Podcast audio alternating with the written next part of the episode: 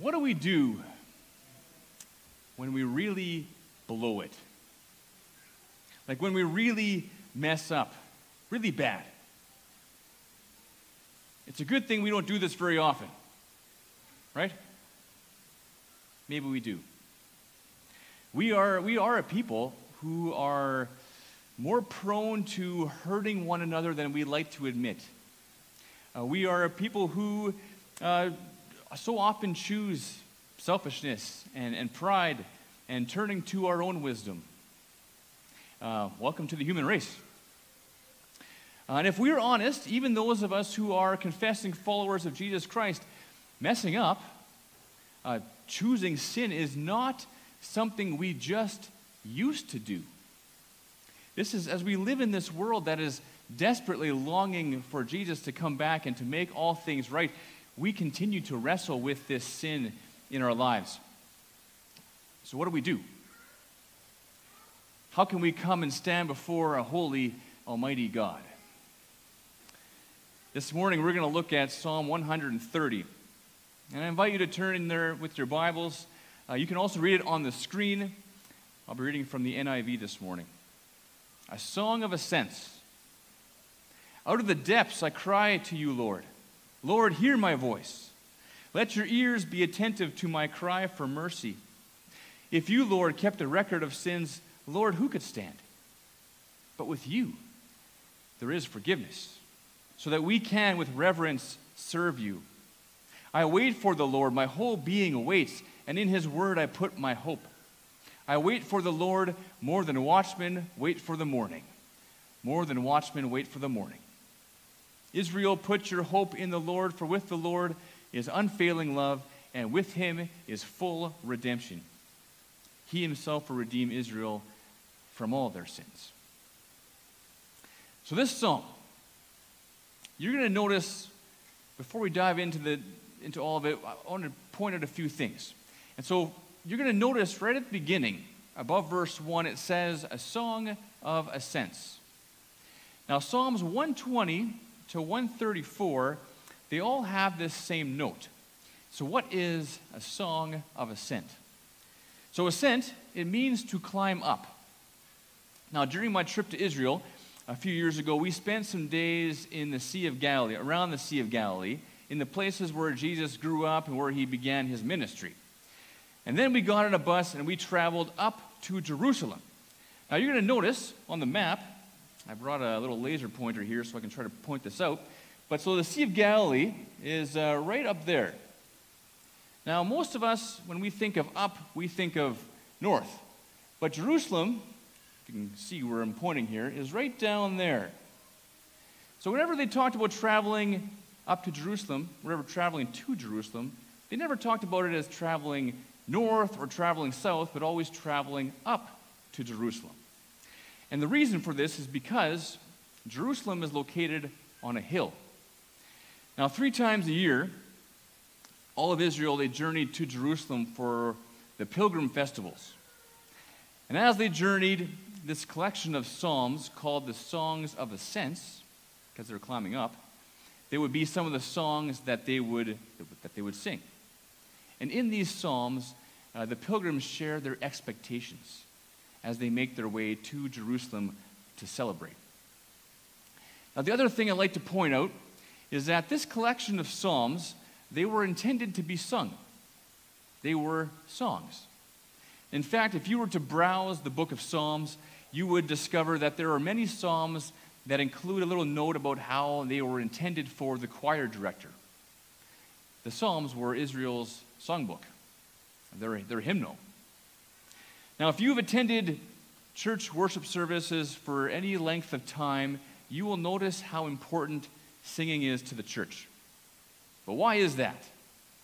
Right? Why is singing and music so significant to the church? Why do the people of God need to sing? Right? Why do we write songs? Why do we collect those songs that are written by our forebears? And why do we sing them as a congregation?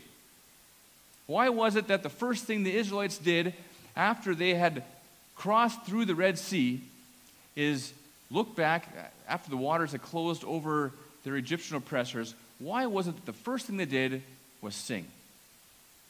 Why was it that Paul and Silas, right, beaten and bleeding in the bowels of a Roman prison, they were singing when the earthquake rattled the doors at midnight? In various passages in the New Testament, we find Paul even instructing the church to sing to God and to one another. So, why is that? And why is it that one of the first things that we do when we gather as the community of faith is sing? Marty Parks, he says this. He says, Music, like all art, sort of bypasses the intellect and goes straight for the heart. Music sneaks past our barriers, it, it captures our attention when we're not offering it, and it lays hold of our souls. It speaks to us in a language that we cannot resist. And when the right lyric is set to the right melody, animated by the right instrument, instrumentation, magic. And when all this is utilized to declare God's word to his people, here is strength. And when the people of God come together in this extraordinary way in, in space and declare their shared song and story, here is power. Here is a joy that heals and transforms. This is why we sing. This is why we sing together. And now, this psalm that we're exploring this morning is a psalm that the Israelite people would have sung as they traveled up to Jerusalem. Now, as you can imagine, there would have been a wide variety of psalms and songs that they would have sung as they traveled. Now, some of these are psalms of, of joy and thankfulness. Uh, some are psalms of remembrance, like remembering what God has done. But all of them would be songs of expectation. And Psalm 130 is also a psalm of expectation, but with a slightly different focus. This is one of the seven penitential psalms in the Bible. To put it in plain words, these are psalms which express sorrow for sin and ask for God's forgiveness for sin. This is a psalm of repentance and confession. So, why would a psalm of confession and repentance be one of the psalms that they would sing as they traveled up to Jerusalem for the annual festivals? Well, to humble themselves and to prepare their hearts to worship and commune with God and to commune with one another. And the truth is, as Romans 3, verse 23 tells us, all of us, all of us have sinned and fall short of the glory of God. And because of our sin, how can we stand before a holy, perfect, almighty, all knowing God? We need to be forgiven. Or we need to be washed clean, to be purified. And so the people of God, they would sing and they would, prepare, they would sing as they, and pray this as they prepared their hearts to worship God. And it's a recognition of their, of their need for God's grace and for His redeeming love in their lives. It's a recognition of, of who we are, but even more important, importantly, it is a declaration of who our God is. It is a declaration that our God is, is merciful and forgives. As Psalm 103, verse 8 says, The Lord is compassionate and gracious, slow to anger, and abounding in love. And so, recognizing our need for God's mercy and, the, and his forgiveness is something that Jesus taught his disciples when he taught them to pray. So he says, Lord, forgive us our trespasses as we forgive those who trespass against us. Now, in these verses, Jesus, he's not teaching his disciples to simply pray these words just, just broadly. He was inviting them and us to reflect as we pray these words, right? To do an honest evaluation of our own lives and to recognize the many ways that we need the mercy and the forgiveness of God. And there are people who spend a lot of time feeling completely defeated because of their sin because of their brokenness and their propensity to sin. And the guilt and the, shame that accompanies sin can be overwhelmingly paralyzing, right? Especially for some people. However, there are also people who fail to recognize the presence and the gravity of their own sin. Right? They try to minimize it or not deny it or excuse it. And so Matthew, he, he places the Lord's Prayer in, in an interesting spot. Chapter 6, verses 9 to 13. But if you look in your Bibles, you'll discover that there's some interesting stuff that happens before and after. Jesus talks about all kinds of different topics. Jesus talks about anger. And we all know that murder is wrong, but Jesus tells them that when you burst out in anger towards someone else, that is also sin that needs to be confessed and dealt with. And then Jesus talks about sexual sin.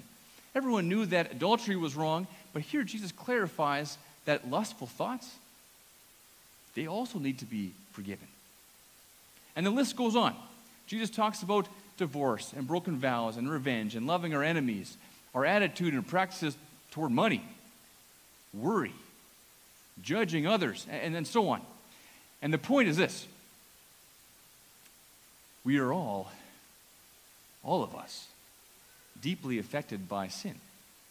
By the sin of others, but, but more specifically, by our own sin. Right? The human race, we, we have a problem.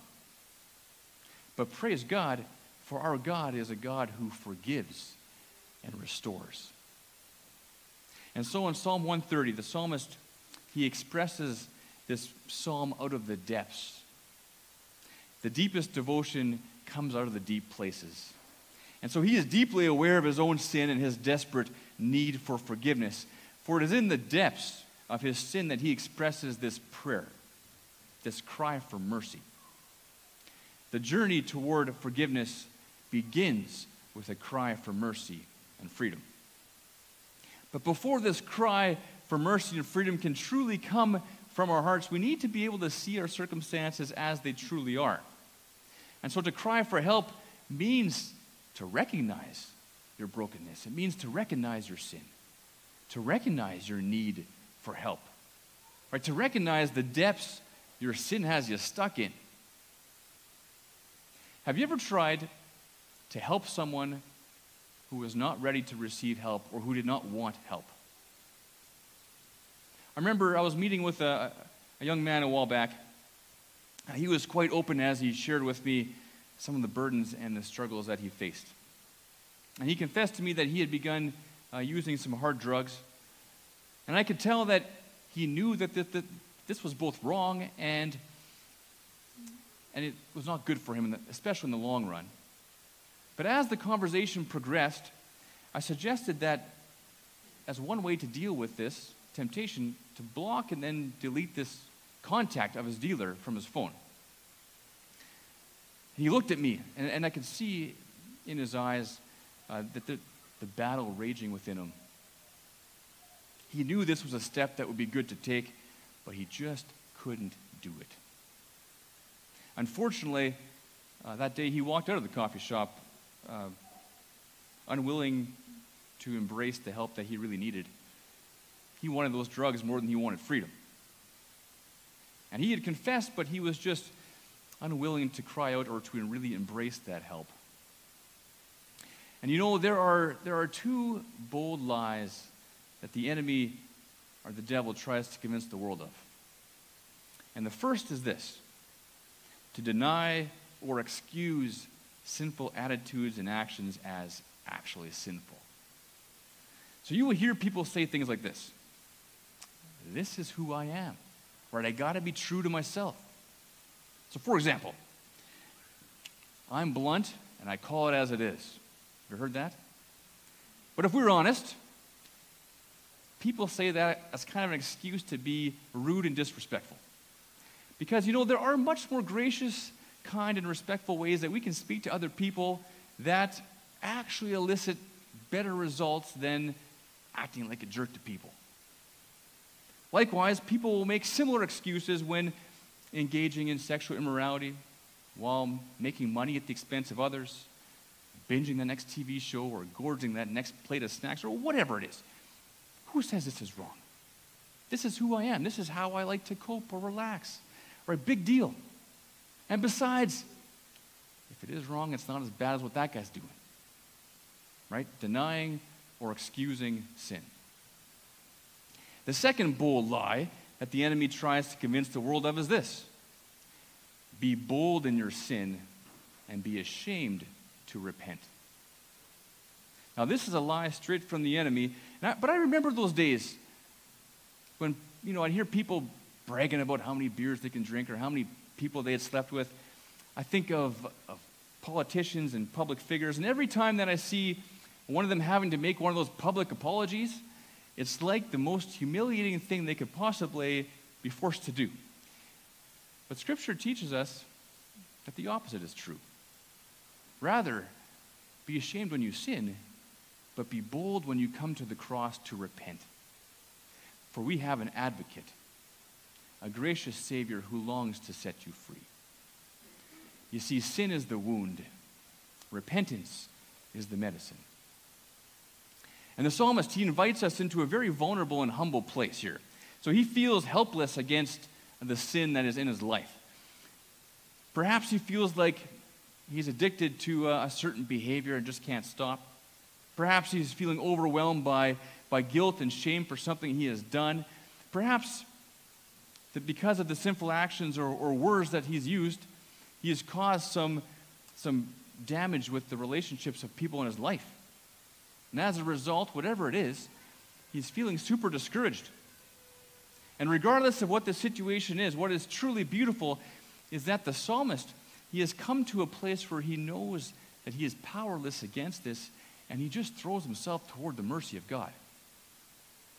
And the psalmist, he makes clear to whom he is turning to the Lord. Right? There are eight verses in this psalm, and eight times we find the word Lord. And if you were to look closely, you would notice that five times the psalmist uses the word Lord in all caps. And our English translations, they use this to indicate that this is the personal, holy, and reverent name of God, Yahweh. And the other three times, the psalmist uses the word Adonai to describe the Lord, which means master. And the psalmist is recognizing, right, the, the Lord as his master, the one who determines truth and what and right living. And so, from the depths, with a full awareness of his sin, the psalmist says in verse 4 But with you there is forgiveness, so that we can with reverence serve you. And I think we all know that, that forgiving others can often be quite difficult, uh, especially those offenses that, that hurt us quite deeply.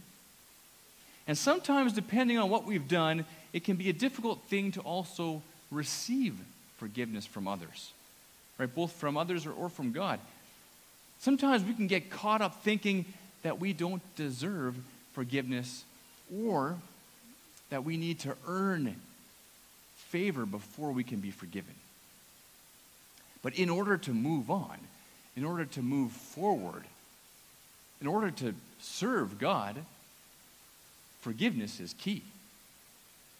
So, Dr. Karl Menninger, a well known psychiatrist, he was once talking about how heavy sin and guilt and shame can be on some people. And so he said that if he could convince his patients in his psychiatric hospitals that their sins were forgiven, he said that 75% of them could walk out the next day.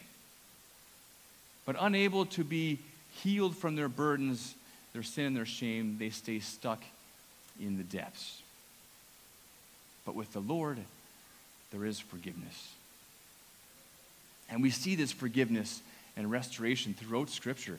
We see how Jesus forgave the adulterous woman and gave her a fresh start. He gave the, the demoniac Mary Magdalene a fresh start.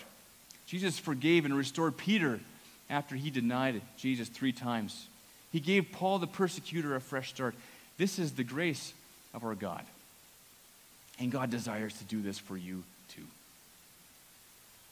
And so in verses 5 and 6, we find the psalmist, he's anticipating God's help and his forgiveness like watchmen who wait for the morning. And the word that the psalmist uses, it implies an expectant faith. And like the watchmen who are, who are eagerly alert and awaiting the sunrise, so the psalmist, he is alert. He is expecting God's forgiveness and an alleviation of his suffering. And so the psalmist, he doesn't get into specifics. He doesn't share what he's confessing or what the agony is that he is uh, what, what it's resulted in. And for our sake, perhaps it's for the best because it allows all of us, regardless of the burdens and the outcomes of the sin that we have carried or are carrying, to identify with Him. And so, this waiting, it is a bold trust that God will intervene, that God will hear him and respond with grace and mercy. And so, to wait for the Lord, it means to put your hope and faith in God rather than yourself. So, how, how we respond after we have really messed up, it says a lot about how we understand the gospel. You will know you understand the gospel by what you do when you blow it. Is turning to Jesus, our Lord and Savior, your first response? Or is turning to yourself and your attempt to earn favor with God through your good works your first response? You see, as a follower of Jesus Christ, you belong to Christ. You, you belong to his family. In Christ, you are identified as a saint. Right? The devil has no hold on you or ultimate power over you. But the enemy never relents from trying to slip us up and to make us ineffective. And so, what Satan wants to convince you to do is that after you mess up, he's trying to convince you that you are unloved and unworthy, and that you need to earn your way back into God's favor.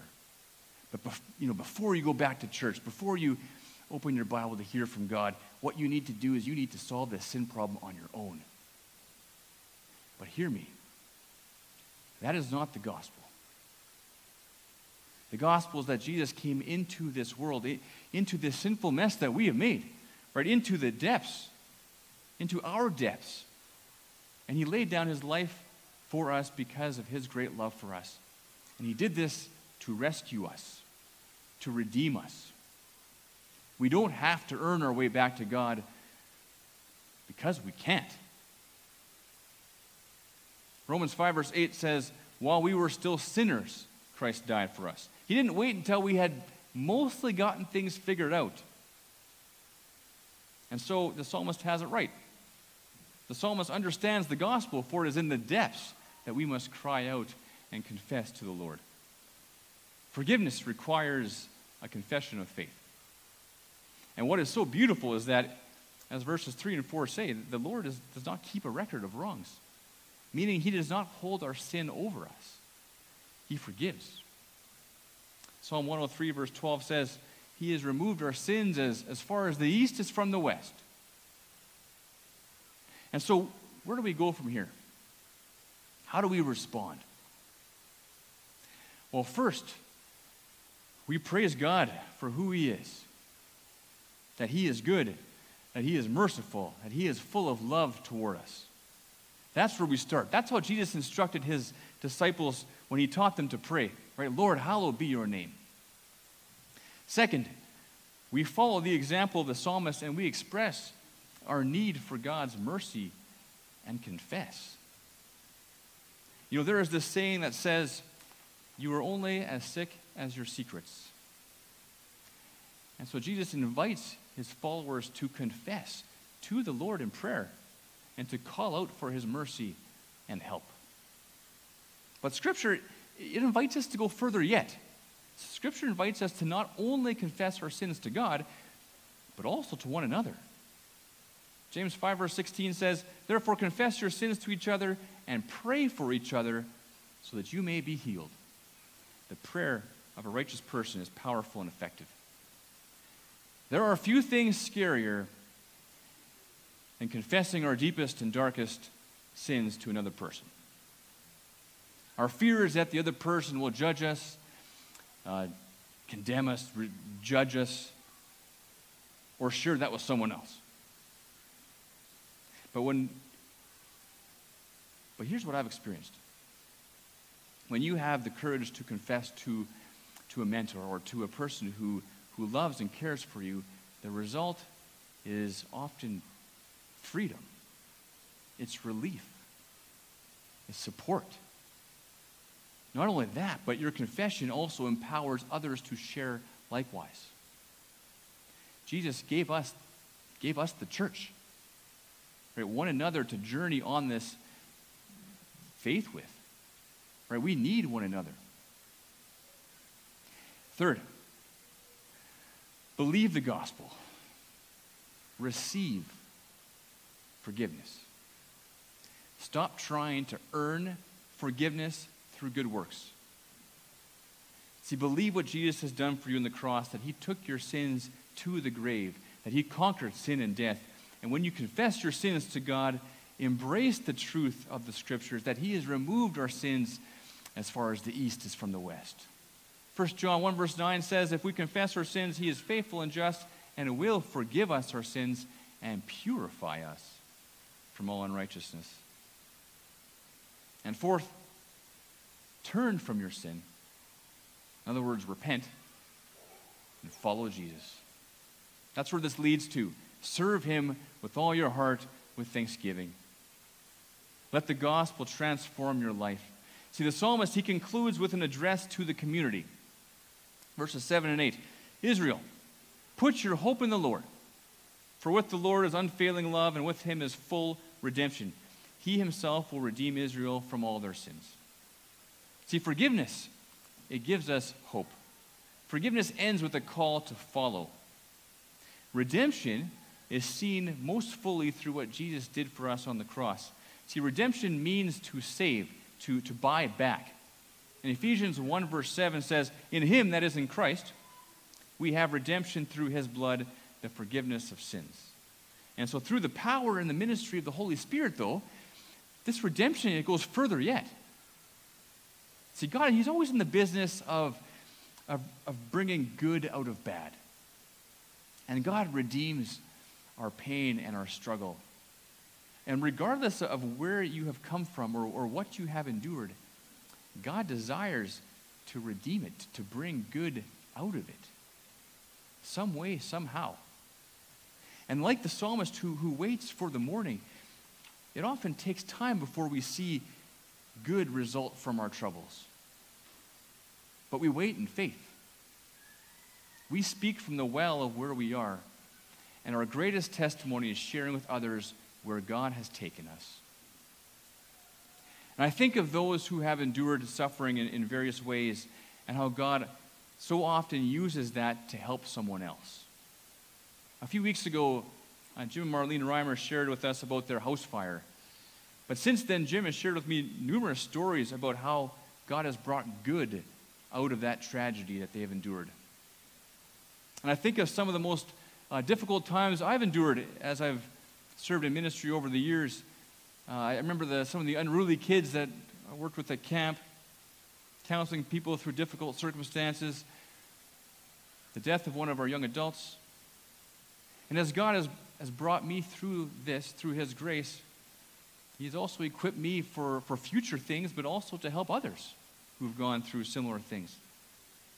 And in a similar way, the journey that we have gone through as we have wrestled with sin is also not wasted. I think of those who have battled uh, with addiction and those who are on that journey of overcoming. And despite the, the hurt and the consequences that addiction has caused, they are more often than not the most passionate people and helpful people for others in their need for help in their addictions. Our God is a God who redeems. He brings good out of bad. He restores and he makes new. Church, if there's one thing that I can leave you with this morning, it is this. Make turning to Jesus the first thing you do when you have messed up when you have sinned, when you have fallen into temptation that is new or that is far too familiar. Because our God forgives, He restores. And praise God, for it is by His strength that we have the hope to overcome and to live and pursue that freedom. Let's pray together.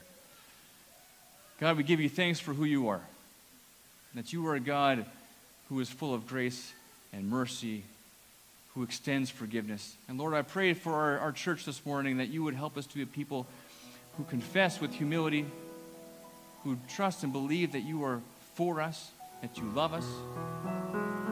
Lord, I pray that you bring us together and heal us. I pray this in Jesus' name. Amen.